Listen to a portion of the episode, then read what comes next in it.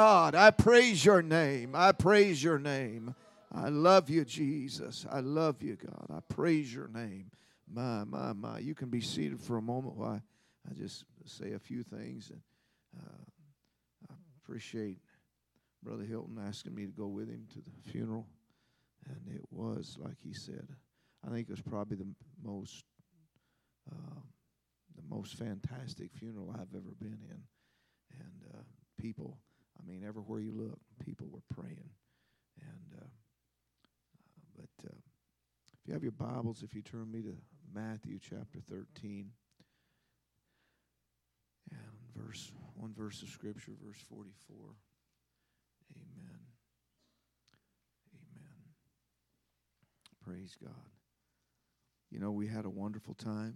I don't guess we had a crossword, brother. Amen. Uh, and uh, he didn't get mad at me. I didn't get mad at him. And uh, he thought he might have kept me awake. He didn't. He said I didn't even snore. Praise God. Amen. Praise God. Amen. I sure made sure my wife understood that today, brother. Amen. Matthew chapter 30, I mean 13, amen. One verse of scripture, verse 44. Amen. Again, the kingdom of heaven is like unto treasure hid in a field, the which when a man hath found, he hideth, and for joy thereof goeth and selleth all that he hath, and buyeth that field. Amen.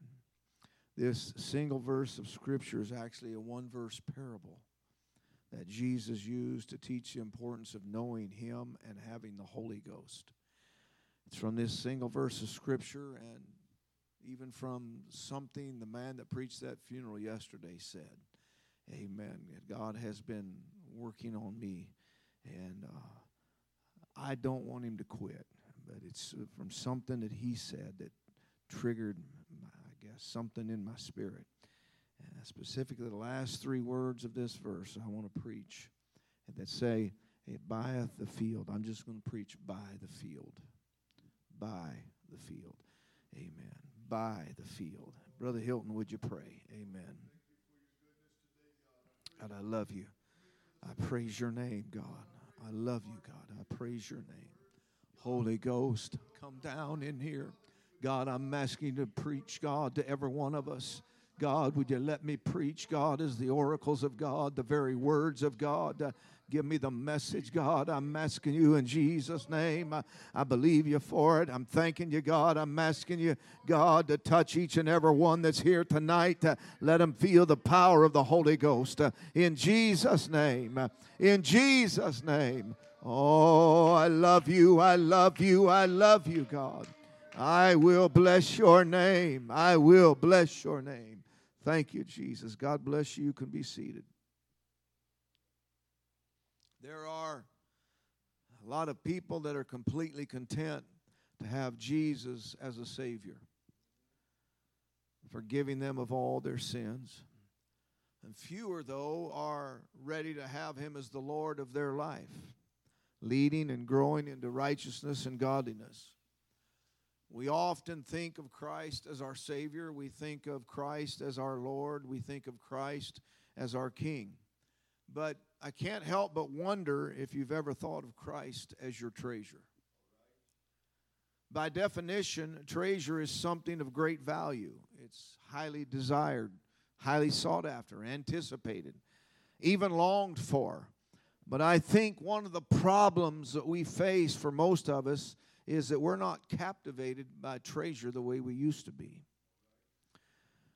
Even the least among us is wealthy by the world's standards. Did you know that half of the world's population lives on less than $2 a day? 1.2 billion people live on less than a dollar a day.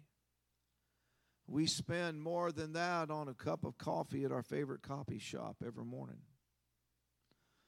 And most of us are considered wealthy by the world's standards. But here's a very simple point tonight. One of the consequences of wealth is we've lost the desire and the wonder of finding treasure. One of Jesus' parables in Matthew's gospel follows a man into a field. He's walking through this field and he stumbles on something unusual, that something is out of place. He knows that whatever it is, it shouldn't be there. He probably does not even know that what he had, what he had found at first. He never expected to find random riches in a field, but he did. He had discovered a lifetime's worth of wealth just lying unguarded and unclaimed in his pathway. How can I have this treasure? What do I have to give or do to own and experience and spend this treasure forever? That was the man's response. And he knew he had to own the field to have the treasure. So the Bible records that he went and he sold everything that he had so he'd have enough money to buy the field. The point of the parable is to highlight the infinite precious worth of knowing Jesus uh, and being known by Him. Uh, this man sold everything that he had to have this treasure. He sold his house, uh, he sold his furniture, he sold his livestock.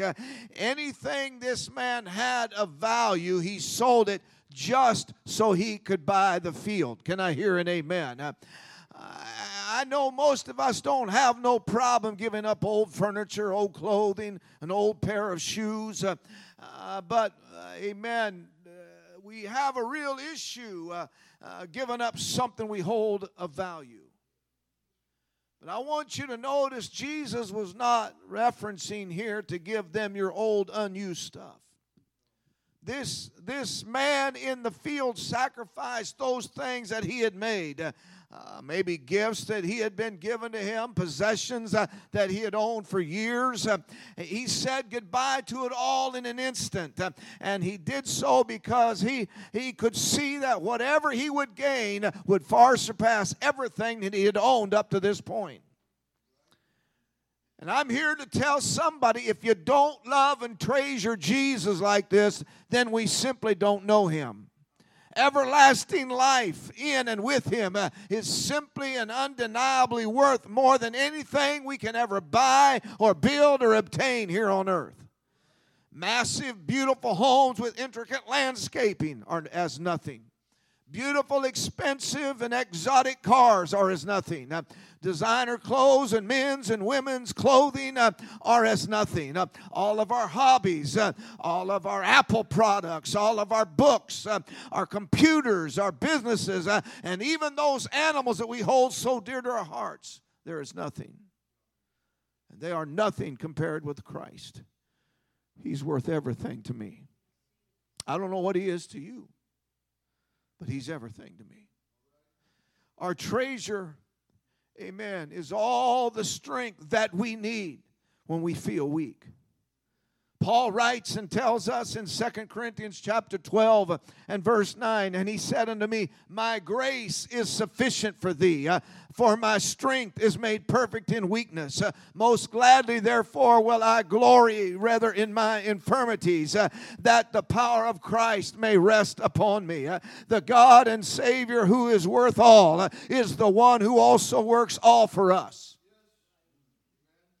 When we fall, He's there. Uh, amen. Uh, he's near to the broken and the brokenhearted. Uh, when we feel dry, He's our substance uh, and strength that our souls need. Uh, at every point when we're weak, uh, His strength fills us and consumes our weaknesses in order to show the measure of His power. It is foolish to stop looking for more and more of Jesus because I want all I can get. amen. Like the old man said, get all you can and can all you you get. Amen. Everything we learn about this Savior offers us more joy, more faith, more peace, and more rest. Amen. Somebody praise Him right now. Jesus uh, is a never ending, never exhausted banquet of good for our souls. Uh, nothing tastes better to our heart and souls than Jesus. Uh, and because of this gospel, uh, we can keep eating and eating and eating for all eternity. What are you talking about, preacher? Well, David said it this way in the 34th Psalm, verse number 8 Oh, taste and see that the Lord is good. Blessed is the man that trusteth in him. Taste and see uh, that the Lord is good. Oh, I'm going to go ahead and taste. Amen. Praise God. Amen. John the Baptist amen, prepared the way for Jesus and his ministry. And when he finally saw the Christ, uh, he said, Behold, the Lamb of God uh, who takes away the sins of the world. Uh, John said this because he knew uh, that the greatest and most severe crisis uh, for the world and each of us, it is sin. We have no hope if someone cannot or does not intervene on our behalf. I said, We're absolutely without hope if no one cannot or does not intervene uh, on our behalf. Uh, the good news is that the Lamb of God, uh, Jesus Christ, has taken our sin uh, and He's taken our cross. Uh, He's taken our shame on Himself uh, by dying for us. And then He defeated sin and death by rising again. All our hope is with the crucified and risen treasure of our heart. It's like the old song says, My hope is built on nothing nothing less uh, than Jesus Christ uh, and his righteousness. Uh, he truly is, and he will be our treasure. Amen. During his time on earth, Jesus spoke to the multitudes in parables stories of modern life to convey a spiritual truth about God and His kingdom. Uh, through these parables, Jesus reveals things hidden since uh, the beginning of the world. Away from the crowds, uh, his disciples turn all their attention to Jesus. Uh, he explains that the kingdom of heaven is like a treasure. So I want to examine this a little bit more closely. Uh, the kingdom of heaven is where the most valuable and the most precious things are stored. As the parable goes, when a man found this treasure in a field, he hid it uh, until he could redeem it or he could own it uh, or possess it. Uh, it's interesting for me to note the man did not possess the field uh, where he found the treasure, uh, yet he knew that the treasure that he found uh, was of the highest value. As a consequence, he was willing to give all that he had to redeem it. Throughout this this parable, amen, Jesus is showing the worth of all uh, who enter into his kingdom, uh, as it is a treasury of the most uh, precious possessions. Uh, the fullness of God's kingdom on earth uh, has been hidden from humanity. Uh, amen. This was a result of humanity choosing to become one with the knowledge of good and evil, because we can read in Genesis chapter 3, verse 22, where it says, And the Lord God said, uh, Behold, the man is become as one of us uh, to know good and evil. Uh, and now, lest he put forth his hand uh, and take also of the tree of life and eat uh, and live forever. Uh, oh, through shame, amen. Adam and Eve's eyes were blinded to the truth. I want you to understand God never hid himself or ran from their shame. Humanity ran from and hid from God, yet God is greater greater. He continually pursued them in love and he covered their shame. However, the things of the kingdom were now hidden to them in the beginning of creation, uh, amen, man was given dominion over the earth and everything that was on the earth, uh, the authority to subdue the earth, uh, over all the creatures of the earth, uh, to make use of the earth uh, was given to Adam, uh, amen. not complete ownership of the earth, just the authority. we know through the smooth workings of man's dominion were temporarily disturbed when Adam and Eve submitted to Satan's authority by this act of submission to Satan's authority, it brought in diseases, it brought in poverty, strife, uh, bitterness, uh, pain, uh, loss, and death. Uh, the devil messed up everything on earth for humanity, and we still see the effects of the fallen state all around us. Uh, amen. There is a difference, though, now. Uh, amen. Jesus has regained the authority uh, that was given to Adam and Eve. Uh, we now have access to that same authority through the new covenant in the name of Jesus Christ our Lord. I said humanity could never, amen, cover the cost to buy back the dominion over the earth.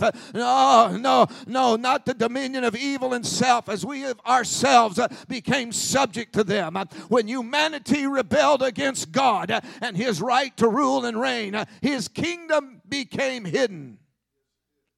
Jesus amen, who was God manifest in flesh, uh, became a man, uh, and he came to the, amen, the land of the oppressed and the downtrodden, uh, people who were under a foreign power, one of the most brutal and decadent empires of humanity. He came from heaven to earth, uh, where the kingdom of heaven was hidden to humanity. Uh, God placed the highest value uh, on our, of our salvation on us, and for us to enter into his kingdom, amen, for all eternity. God manifest in flesh uh, became the redeemer of humanity uh, because First Timothy chapter 3 verses 16 says uh, and without controversy great is the mystery of godliness. God was manifest in the flesh.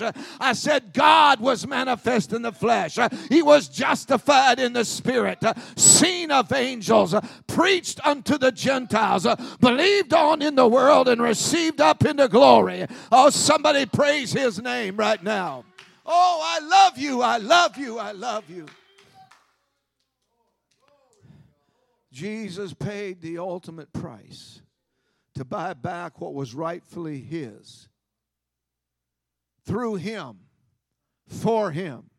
Amen. All things were created the reason I know this is because Colossians chapter 1 uh, and verse 16 says, For by him were all things created uh, that are in heaven and that in the earth, uh, visible and invisible, uh, whether they be thrones or dominions or principalities or, or powers. Uh, all things were created by him and for him. Uh, God chose uh, to give the earth uh, to humanity, who chose to give their dominion over it uh, to the devil. At the time of Jesus telling his disciples about the kingdom of heaven, he knew he was the man in the parable. He was the one, amen, who had given up everything to redeem, uh, amen, what humanity gave away. Uh, in Second Corinthians chapter 8, verse number 9, uh, it says it like this uh, For ye know the grace of our Lord Jesus Christ, uh, that though he was rich, uh, yet for your sakes he became poor, that ye through his poverty might be made rich. Man, I'm feeling the Holy Ghost right now. Oh, somebody go ahead and praise him. Oh, somebody clap clap your hands unto God right now. Oh, God. Amen. Amen. Though he was rich, yet for my sake he became poor, that me through his poverty might be made rich. Man, that, uh, that's about make me shout. Amen. The kingdom of heaven, his perfect world, is where his will is done. Evil and selfishness have no power, they have no place, they have no part in God's kingdom. God's kingdom is a place of equality and respect. God's kingdom is where He rules and reigns in love and justice. His justice is perfect and raises each one of us up equally. There is no corruption in God's kingdom. There is no hatred and racism in God's kingdom. There are no big I's and little U's in His kingdom. There's no lower class and no upper class in His kingdom. Amen. There's no Democrats and no Republicans and no independents in His kingdom. There are no haves and no have nots in his kingdom. I'm talking about God's kingdom. My, my, my. Discovering the good news of God's kingdom and truly understanding its full value, if I can word it that way, brings great joy. Uh, when one who was lost, uh, amen, receives Jesus and gets the Holy Ghost uh, and enters into his kingdom, there is everlasting joy in heaven because we can read in the Gospel of Luke, chapter 15, uh, verse number 10 Likewise, I say unto you, there is joy in the presence of the angels of God over one sinner that repenteth. Amen. My God. Amen. I, oh, my God, I feel the Holy Ghost. Uh, it is the heart of God. Amen. That all will come to the saving knowledge of Jesus Christ. For we read in Second Peter chapter 3, verse 9, that the Lord is not slack concerning his promise, as some men count slackness, but is long suffering to usward, not willing that any should perish, but that all should come to repentance. However, not everyone chooses to repent, uh, to be baptized in the name of Jesus Christ, uh, and to be filled with the Holy Ghost. Uh, true salvation in God's kingdom is a choice that we all have to make.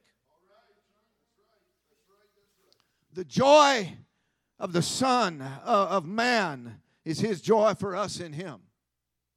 When we enter into His kingdom, in receiving Jesus uh, and his right to rule and reign. We either, amen, when we enter into his joy, uh, amen, there is, this is our joy, uh, but also, uh, amen, the revelation of the joy he has over each of us. Uh, he delights in us living in his kingdom. Uh, in this parable, the man sold all he had to possess the treasure.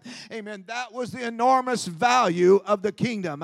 whatever we have got to give up will be worth it to possess the treasure. I said, whatever we've got to give up will be worth it to possess the treasure. And the question for us tonight is uh, what do we learn about the kingdom of God through this text? Uh, we learn one main thing uh, the kingdom of God is so valuable. I, I, said it's so valuable that losing everything on earth, uh, but getting the kingdom is a happy trade off having the omnipotent uh, saving grace of Jesus Christ in our lives uh, is so valuable uh, that if we lose everything in order to have it, it's a joyful sacrifice. Uh, can I hear an amen? Uh, the Apostle Paul uh, expresses this very thing in Philippians chapter 3, amen, verses 7 and 8, where he says, But what things were gained to me, those I counted loss for Christ. Yea, doubtless and I count all things but loss uh, for the excellency of the knowledge of Jesus Christ my Lord, uh, for whom I have suffered the loss of all things, uh, and do count them but dung, that I may win Christ. Oh, I love you, Jesus. In this parable, the man sells everything he has so that he can have the kingdom. In Philippians chapter 3, verse number 8, Paul suffers the loss of all things that he may obtain Christ. I think those are virtually identical realities. The point here is not to uh, that not that you buy the kingdom or barter the kingdom or negotiate for the kingdom. You can't purchase it, neither can you negotiate for it. But you will have to pay a price for it. Now, I've come to this pulpit to tell someone you can get it freely if you want it more than you want anything else. It's as like a poor child entering a toy store, and the owner said, Well, you can have the best and most expensive toy in this store if you want it more than you want anything else. In other words, there's a condition for having the kingdom, for having the king on our side as our friend. But the condition is not wealth, it's not uh, power or intelligence or even prominence. The condition is that you prize the kingdom of God more than you prize anything else. Everybody hear what I said? The condition is that you prize the kingdom of God more than you prize anything else. The point of selling everything in this parable is to simply show where your heart is. Because Matthew chapter 6, verse 21, Jesus tells us, For where your treasure is, there will your heart be also. if your heart is to have the kingdom above all things, then the Gospel of Luke, chapter 12, verse 32, comes true for you when it says, Fear not, little flock, for it is your Father's good pleasure to give you the kingdom. Jesus said, It's the Father's good pleasure to give you the kingdom. So the point of our text is that the kingdom of God is so valuable that losing everything on earth but gaining the kingdom is a happy trade off. Or to be more specific, we can lose everything with joy if we gain Christ. Don't miss the word joy in this verse. In his joy, he goes and sells all that he has and buys that field. The loss of all things is not sad if we gain Christ. There's a sense in which I can almost hear Jesus thinking as he's telling the story Sister Tori, would you come? I'm the treasure hidden in the field. You're looking at the treasure. As he's tearing this parable, as he's, he, he's before standing before these people and he's, he's telling them this parable, he said, I'm the treasure that's in the field. You're looking at it. The treasure standing right in front of you, and you can't even see it. It's in plain sight, yet it's hidden. I told you the kingdom of heaven is near because I am near. Literally, He's right here, right now. Would you stand with me? I'm going to close to the words of the old Henson song. It says, Maybe you weren't among the crowd that crucified the Savior. And maybe you weren't the one that spat upon his face. And when the nails were driven in that pierced his flesh so tender, maybe you weren't among the one who held his precious hands and feet in place. And maybe you weren't around when they mocked, Behold, the King of Kings. And maybe you weren't the one who pierced his side. But then, when to his call you answered no, it's you and you alone. You've crucified the Savior once again. Once again in Pilate's hall, Jesus stands before them all. And he bears your load of guilt, your shame, your sin. What you thought was just denial, that's the end of his trial. And you've just crucified the Savior once again. I wonder if anybody would like to come pray. Would you gather around here? You come pray. God, I don't want to crucify you. I don't want to crucify you again. I don't want to, God. I want the treasure, God. I want the treasure. I want the treasure, God. I want you, God. Oh,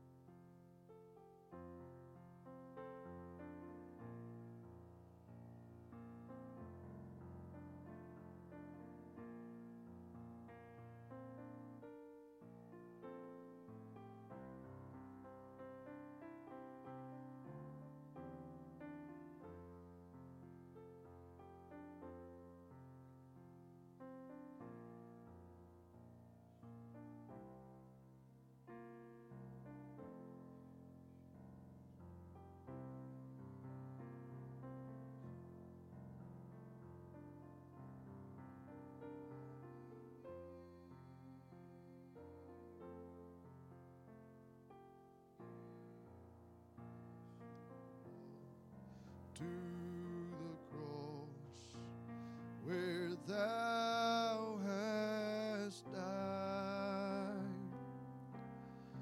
Draw me nearer,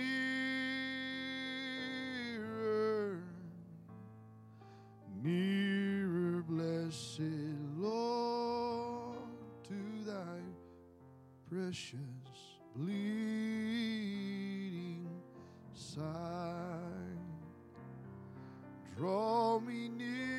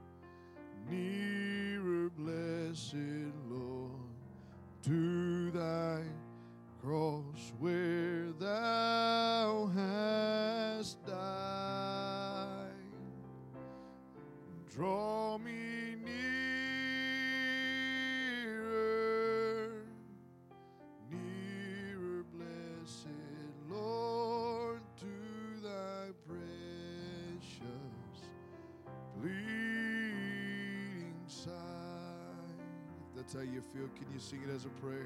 Draw me nearer,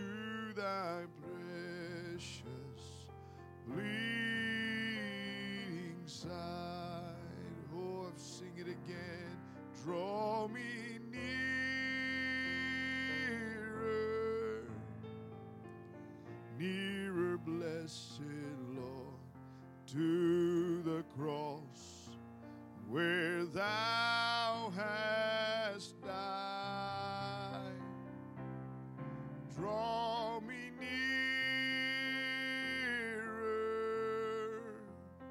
nearer, blessed Lord, to thy precious bleeding side. One last time, sing, draw me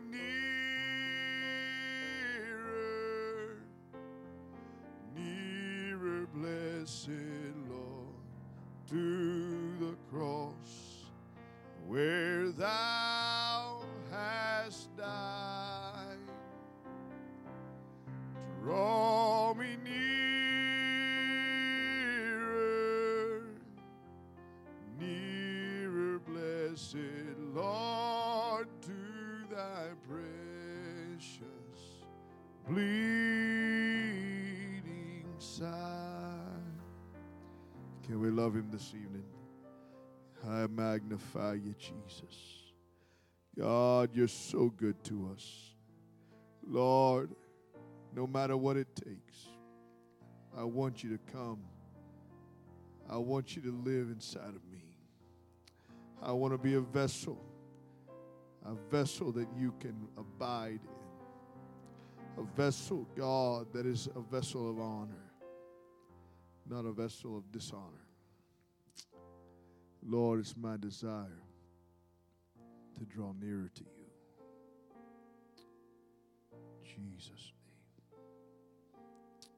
name. oh, I love you today. Let's love the Lord here today. Can we do that? Let's lift our hands and let's love the Lord just for a few more moments. Jesus, I need you. Hallelujah, Savior.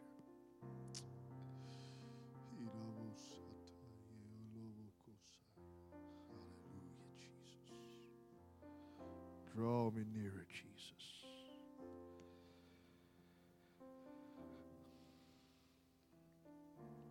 You know, I This is a sobering message thinking about what he's calling out us to do.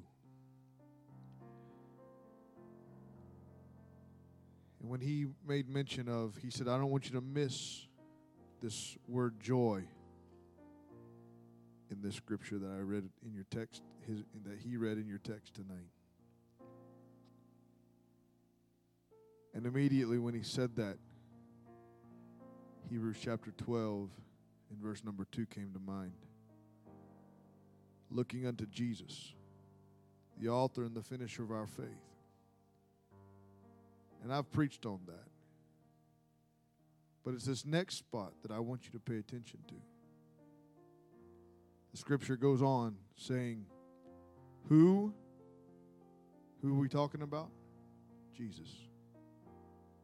Who for the joy that was set before him endured the cross, despising the shame,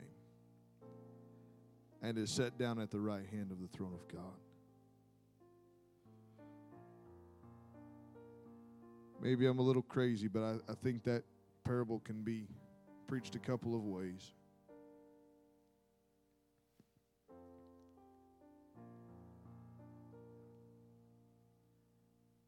It's definite. I don't want anything that I have I'm about to say take away from anything the elder said tonight.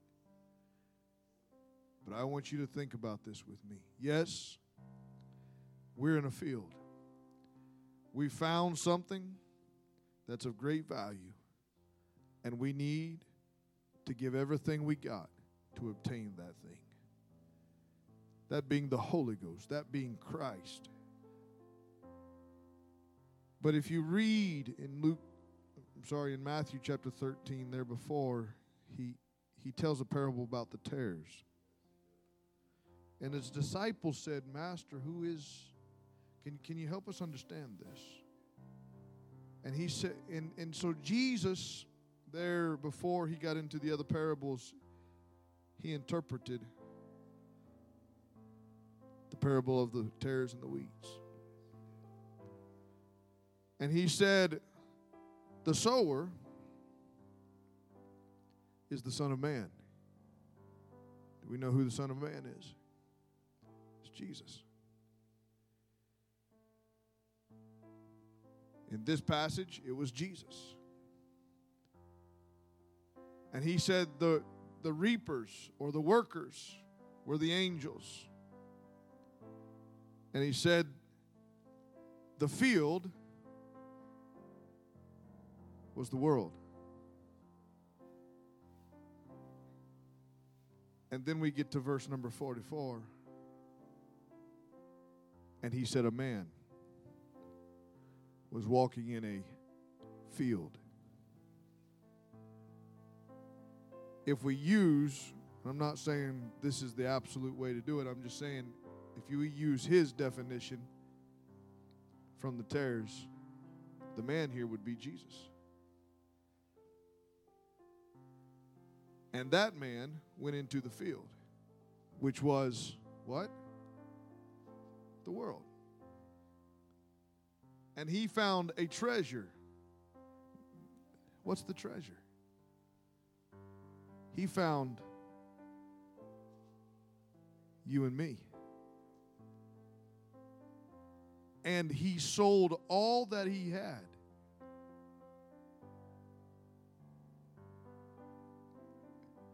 And he did it how? With joy. Now, everything this man said tonight is 100% true. We take that same scripture, and now we do this all the time with all the kinds of different scripture, right? We take and we we we apply application. It doesn't matter how you look at it. All I'm saying is if Jesus was going to do it, do you know why Jesus did these things for us? For an example for you and I to follow. He sold everything that he had so that he could purchase your soul and my soul with his blood. Everything he had, he sold it and he gave it because of you and me, Donnie. Why is it so hard sometimes for us to say, doesn't matter what, what you want from me, God? I know I enjoy this. I know this is comfortable in my life. But God, I give you my everything. Nearer, nearer, blessed Lord, to thy precious bleeding side. Hallelujah. Amen. Paying everything. All he asks is that you seek him first and his righteousness. And then all these things shall be added to you.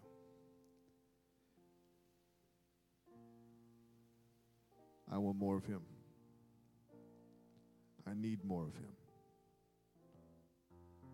Do you know why I need more of him? It's because the more that I have of him in my life, the more evident it is going to be for those who have never encountered him to see him. Amen. Praise God. Thank you, Brother Mays, for coming and preaching to me tonight. Whatever it is this week, God, if I've got to go sell some more stuff, figuratively or literally, I'll do it. Because I want to see His glory. And I want to abide in His presence. Amen. More of Him. More of Him. Hallelujah. Jesus' name. Hallelujah. Well, God is God is faithful. I know with everything going on in life,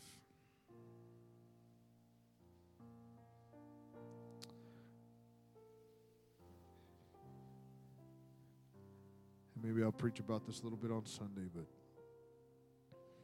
church, I, am but Tuffy, I'm ready to see the glory of God like I've never seen it before.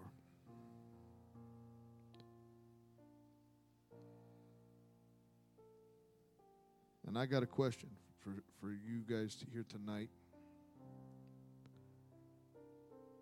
Between now and this Sunday, will you join me and Friday? Would you fast with me that day? And then next week, would you join me in fasting? I'm not going to have you select a day and tell me what it is, but I'm going to ask you to help. I'm, I'm asking us, can we fast a couple days next week just so we can get our hearts and our minds in the right mode for God to move in our midst on Sunday? And if you've never fasted before, I, I just encourage you hey, let's find something in your life that you enjoy a lot of and put it away for a day. You can determine that. Klondike bars. Uh, if you have fasted before, I can promise you. If you haven't fasted, I, what I'm saying is it's it's hard for you just to say, "Hey, I'm not eating anything for 24 hours." But if you can do it, let me tell you something. God will bless you for it. Um, however, hear me. If you fast, but you don't pray during that day, you just went hungry for a day. You did nothing. It comes by prayer and fasting. And I've said this many times, but I'm going to say it again. When you're fasting, the reason we fast is to put the physical man into subjection to the spiritual man. And if I'm going to deprive the physical man, I'm going to feed my spiritual man during that time. And the way I do that is through Bible reading, through prayer. Amen. That's that's how we do it. Amen. You're going to hear me start talking about fasting and prayer a lot more in the in the next few weeks to come because I feel like in order for us to go to the next place that God wants to take us. Look, we we've been taking some stair steps this year. We've we've seen some transitions in this church. Major transitions in this church this year. We talked about the beginning of the year. This is the year of Jubilee. And I still believe God's still got more that He wants to give to us. But we've got to put forth an effort. And we've got to subject ourselves unto Him.